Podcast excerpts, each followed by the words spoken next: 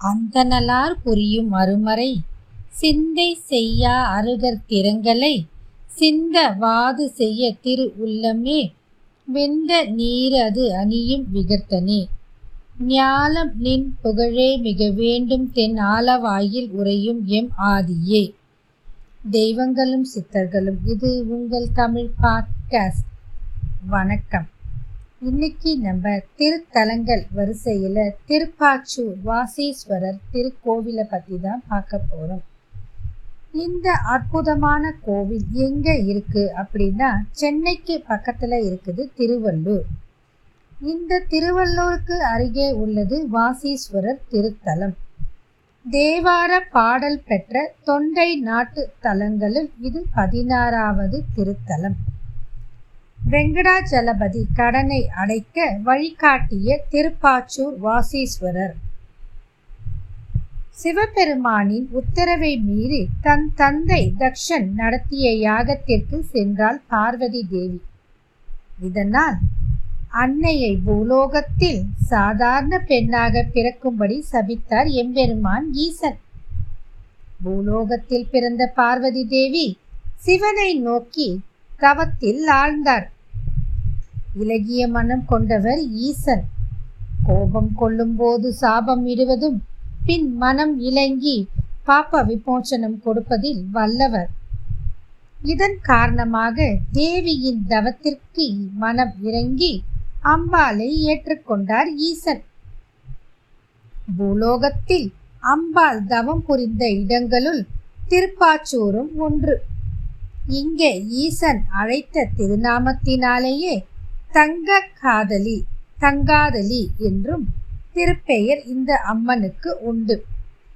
இங்கு இருக்கும் அம்மன் தங்காதலி என்ற திருநாமத்துடன் சிறப்பாக அருள் புரிந்து அருளாட்சி செய்து வருகிறாள். இந்த அன்னையை வழிபடும் தம்பதியர்களுக்கு ஒற்றுமை மேலோங்கும். அந்யோன்யம் வாழ்க்கையில் இருக்கும். தம்பதிகள் என்றும் பிரியாமல் ஒற்றுமையுடன் வாழ்வார்கள். பிரிந்தவர் கூடுவார்கள். அதுவே இத்தலத்தின் சிறப்பு. சென்னையை அடுத்து திருவள்ளூர் அருகே உள்ளது இந்த திருத்தலம். மூர்த்தி தலம் தீர்த்தம் விருட்சம் ஆகிய ஐந்து ஐம்பெரும் சிறப்பு அம்சங்களோடு மூலவரால் பாடல் பெற்ற புராண பெருமைகளையும் வரலாற்று சிறப்புகளையும் கொண்டது இந்த ஆலயம். தேவார பாடல் பெற்ற தொண்டை நாட்டு தலங்களுள் இது பதினாறாவது திருத்தலம். புராண காலத்தின் போது திரிபுராந்தர்களை அழிக்கச் சென்றார் சிவன்.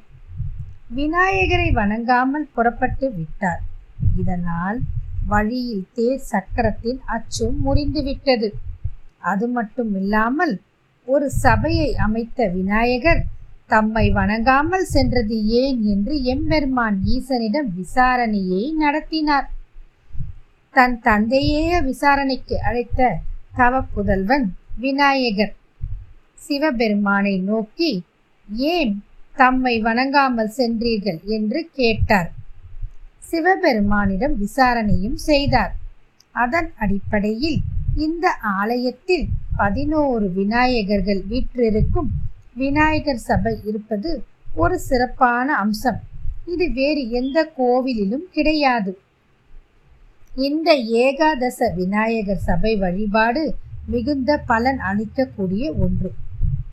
திருப்பதி வெங்கடாஜலபதி தம் திருமணத்திற்காக வாங்கிய கடனை அடைக்க இந்த விநாயகர் சபை வழிபாட்டை மேற்கொண்ட பிறகுதான் வழி பிறந்தது அப்படின்னு புராணத்துல சொல்றாங்க.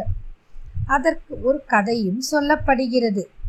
தன் திருமணத்தின் போது குபேரனிடம் வெங்கடாஜலபதி கடன் வாங்கினார். ஆனால் என்ன காரணத்தினாலோ எவ்வளவு முயற்சித்தும் கடனை அடைக்க முடியவில்லை.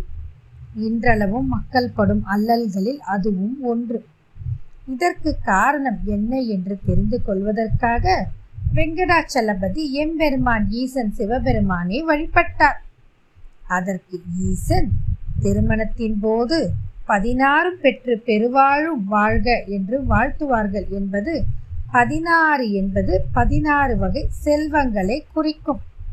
நீங்கள் மற்ற அவதாரத்தின் போது அசுரர்களை கொன்றதால் ஏற்பட்ட தோஷம் காரணமாக பதினோரு வகை செல்வங்களை இழந்து விட்டீர்கள். இப்பொழுது உங்களிடம் மீதி இருப்பது ஐந்து வகை செல்வங்களே. தங்களிடம் உள்ளன. எனவே நீங்கள் மீண்டும் பதினோரு வகை செல்வங்களை பெற வேண்டும். இழந்த செல்வங்களை எப்படி பெறுவது? அதற்கான உபாயம் விநாயகர் சபையில் உள்ள வலம்புரி விநாயகருக்கு பதினோரு தேங்காய் கொண்டு தொடுக்கப்பட்ட மாலை பதினோரு வாழைப்பழம் கொண்டு தொடுக்கப்பட்ட மாலை ஒரு அருகம்புல் மாலை அணிவித்து பதினோரு நெய் தீபங்கள் ஏற்றி பிரார்த்தித்து கொண்டால் மூன்று மாதங்களுக்குள் இழந்த சொத்துக்களை திரும்பப் பெறலாம். அதன் மூலம் கடன் அடைக்கும் வழியும் பிறக்கும் என்று அறிவுறுத்தினர். அதன்படி இந்த விநாயகர் சபையில் வழிபாடுகளை மேற்கொண்டாராம் வெங்கடாச்சலபதி. அதன் பிறகு கடனை திருப்ப செலுத்துவதற்காக வழிகள் ஏற்பட்டது. பக்தர்களும் இங்கு இருக்கும் விநாயகரை வழிபட்டால் கடன் தொல்லை நீங்கும். இழந்த செல்வங்கள் மீண்டும் கிட்டும் வியாபாரம் பெருகும் என்று நம்புகிறார்கள்.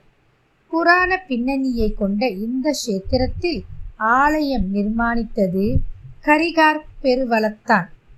குறும்பன் என்ற சிற்றரசர் கரிகார் பெருவளத்தானுக்கு கப்பம் கட்டி ஆட்சியும் செய்து வந்தார். திடீரென்று கப்பம் கட்ட செலுத்த மறுத்துவிட்டார்.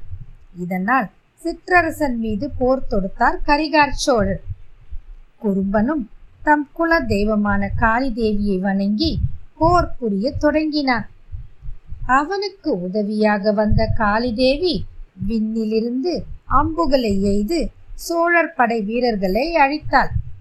விண்ணிலிருந்து பாய்ந்து வந்த அம்புகளும் அவற்றை எய்யும் காளிதேவியும் சோழை சோழர் படை வீரர்கள் கண்களுக்கு புலப்படவே இல்லை. ஆனால் என்ன நடந்தது அதிசயம்? இதனால் அம்புகளை எதிர்கொள்ள முடியாமல் அனைத்து சோழர் படை வீரர்களும் போரில் கொல்லப்பட்டனர். சோழர் படை தளபதி மட்டும் உயிருடன் இருந்தார்.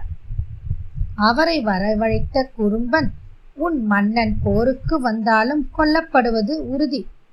இந்த தகவலை சொல்வதற்குத்தான் உன்னை நான் உயிரோடு விட்டு உள்ளேன். இதை போய் கரிகாலிடம் சொல் என்று திருப்பி அனுப்பிவிட்டார் தளபதியை குறுமன்னர். நடந்ததை கரிகாலனிடம் கூறினார் தளபதி. தம் படை வீரர்கள் மாண்டதை அறிந்து வேதனையுற்ற கரிகாலன் மீண்டும் படைகளை திரட்டிக் கொண்டு போருக்கு விரைந்தான். கல் மூங்கில் புதர்கள் நிறைந்த இந்த பகுதிக்கு வந்தபோது சிற்றரசனுக்கு தம்முடைய படையை தோற்கடிக்கும் பெரிய ஆற்றல் எப்படி வந்தது என்று வியப்புடன் சிவபெருமானை நினைத்து வேண்டினான். அப்பொழுது எம்பெருமான் ஈசன் அசிரியாய் தன் பக்தனுக்கு ஆறுதல் கூறினான். கவலை கொள்ள வேண்டாம் மன்னா நான் உன் அருகிலேயே இருக்கிறேன். சிற்றரசனுக்கு அவன் குலதெய்வம் காளிதேவி உதவி புரிகிறாள். உன்னை இங்கு வரவழைக்கவே இந்த நிகழ்வுகள் நடந்தேறின. குறும்பனுக்கு இந்த தகவல் தெரியாது. நான் சொன்ன பிறகு போரை தொடங்கு. வெற்றி நிச்சயம். நீ வெற்றி கொள்வாய் என்று கூறினார் ஈசன் அசிரியாக இதன் பின்னர் ஆவேசமாக உள்ள காளி தேவியை சாந்தப்படுத்த இரண்டு தங்க சங்கிலிகளுடன் நந்தியை அனுப்பினார் சிவபெருமான். தங்கச் சங்கிலியை கண்டதும் சினம் தணிந்து சிரித்தாள் காளி. அவளை தங்கச் சங்கிலியால் கட்டி அழைத்து வந்து ஒரு இடத்தில் உட்கார வைத்தார் நந்தியம்பெருமான். இதைத் தொடர்ந்து சிவபெருமான் கரிகாலனிடம் இப்பொழுது நீ போரை தொடங்கி என்று அசிரில் சொன்னார். மூங்கில் புதர்கள் மத்தியில் மறைந்து இருந்தபடியே ஒற்றன் மூலம் போருக்கு தகவல் அனுப்பினான் கரிகாலன். குறும்பனும் போர் புரிய சம்மதித்தான். கடும் போரில் கரிகாலன் வெற்றி பெற்றான். போரில் தோற்ற குறும்பனின் சொத்துக்கள் அனைத்தையும் ஈசனுக்கு உரியதாக ஆக்கினான் கரிகாலன். தம்மருகில் இருப்பதாய் சொன்ன ஈசனை மூங்கில் காட்டுக்குள் தேடி அலைந்தான். எங்கு தேடியும் ஈசன் தென்படவில்லை. அங்கிருந்த மூங்கில் புதருக்குள் வசித்த காட்டுவாசிகளிடம் கேட்டான். அவர்கள் சிவலிங்கம் இருக்கும் இடம் எங்களுக்கு தெரியாது. ஆனால் ஒரு புதருக்குள் ஒரு பசுமாடு செல்லும். அப்பொழுது மூங்கில் மரங்கள் விலகி நிற்கும். மாடு திரும்பி சென்றதும் மூங்கில் மரங்கள் தானாக மூடிவிடும். இது ஒரு வழக்கமான செயல் என்று கூறி அந்த புதரை காட்டினார்கள் காட்டுவாசிகள். அங்கு சென்று மூங்கில் வெட்ட பயன்படுத்தப்படும் வாசி என்ற அறிவாளால் வெட்டி கொண்டே இருந்தான் மன்னன். அப்பொழுதும் லிங்கத்தை காணாது சலிப்படைந்த கரிகாலன் ஆவேசமாக ஒரு மூங்கில் மரத்தை வெட்டினான். அப்பொழுது ஓர் நிகழ்வு நடந்தது. திடீரென ரத்தம் பீரிட்டு கொண்டு வந்தது. திடுக்கிட்டு அருகில் சென்று பார்த்தான். சுயம்பு லிங்கம் நெற்றியில் வெட்டப்பட்டு ரத்தம் வழிந்து சொட்டிக்கொண்டு இருந்தது. உள்ளம் உருக ஈசனிடம் மன்னிப்பு கேட்டதும் ரத்தம் வடிவது நின்றது. இறைவனின் கருணைக்கு தாம் முற்றிலும் ஆட்பட்டு விட்டோம் என்பதை அறிந்த கரிகாலன் அவ்விடத்திலேயே ஈசனுக்கு ஆலயம் ஒன்றை நிர்மாணிக்க உறுதி பூண்டான். அப்படியாக ஆலய பணியும் தொடங்கிவிட்டது. ஆனால் போரில் தோற்றவர்கள் கோவில் எழுப்ப இடையூறு கொடுக்க தொடங்கினார்கள். இதனால் திருப்பணி மந்தமானது. கரிகாலன் அடிக்கடி வருகை புரிந்து தொல்லை கொடுத்தவர்களை விரட்டி எடுத்து மேற்பார்வையிட்டு கோவில் நிர்மாண பணிகளை துரிதப்படுத்தினான். திருப்பணி நிறைவு பெற்று கம்பீரமாக ஆலயம் உருப்பெற்றது. புராண பெருமையும் சரித்திர பின்னணியும் கொண்ட ஒப்பற்ற தலம் இது. ஆயிரத்தி ஐநூறு ஆண்டு பழமை வாய்ந்த இந்த ஆலயத்தின் இறைவனின் திருநாமம் வாசீஸ்வரர் ஆகும். இத்திருத்தலத்தில் அம்பாள் தினமும் ஈசனுக்கு அபிஷேகம் செய்வதாக ஐதீகம். அதாவது அம்பாள் தினமும் ஈசனுக்கு அபிஷேகம் செய்து வழிபடுகிறார் ஆகவே பிரதோஷத்தின் போது இதர உற்சவங்களின் போதும் முதலில் அம்பாளுக்கு அபிஷேகம் செய்யப்படும். அதன் பின்னே ஈசனுக்கு அபிஷேகம் நடைபெறும். அம்பாள் சிவனுக்கு வலப்புறம் உள்ளதால் இத்திருக்கோவிலில் திருமண தடை நீக்கும். சேத்திரம் இது. திருமண தடை நீக்கும் சேத்திரமாக விளங்குகிறது. இது மட்டுமல்லாமல் பதினோரு விநாயகர் கம்பீரமாக வீற்றிருக்கும் விநாயகர் சபை உள்ள ஒரே திருக்கோவில் இது. அருகில் பெருமாளின் வினை தீர்த்த ஈஸ்வரனும் எழுந்தருளி இருக்கிறார். மூன்று சன்னதிகளையும் கடந்து சென்று சுயம்புவாய் வீட்டிருக்கும் திருப்பாச்சீஸ்வரரை வழிபடலாம்.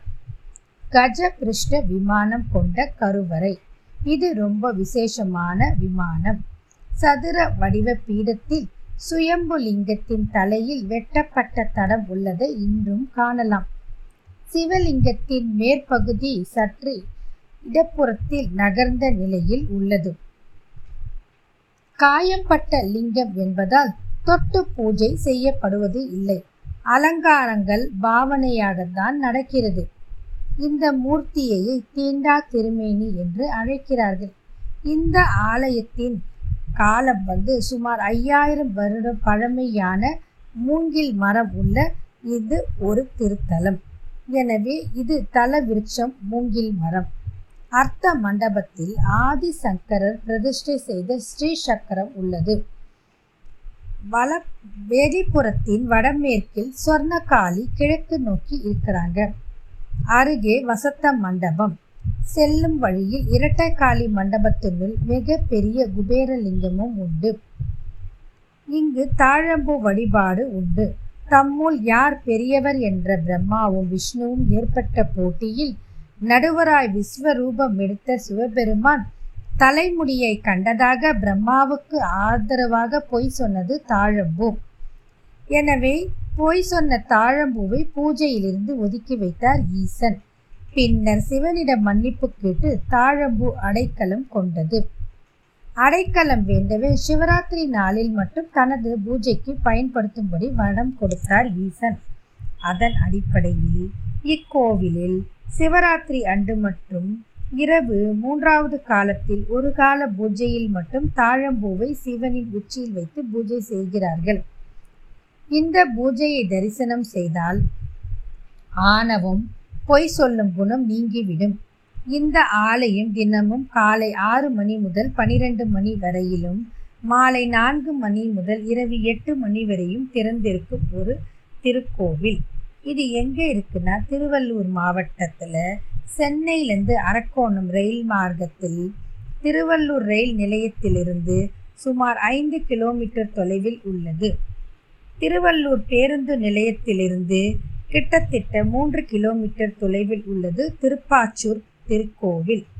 வாய்ப்பு கிடைக்கும்போது நாம் அனைவரும் இந்த கோவிலுக்கு சென்று இங்கிருக்கும் ஈசனை வழிபட்டு விநாயகரை வழிபட்டு வாழ்க்கையில் வளங்கள் பெற பெற வேண்டும் என்று கூறி இத்துடன் இந்த பதிவை நிறைவு செய்கிறேன். மீண்டும் மற்றும் ஒரு பதிவில் சந்திப்போம். வாழ்க வளமுடன்.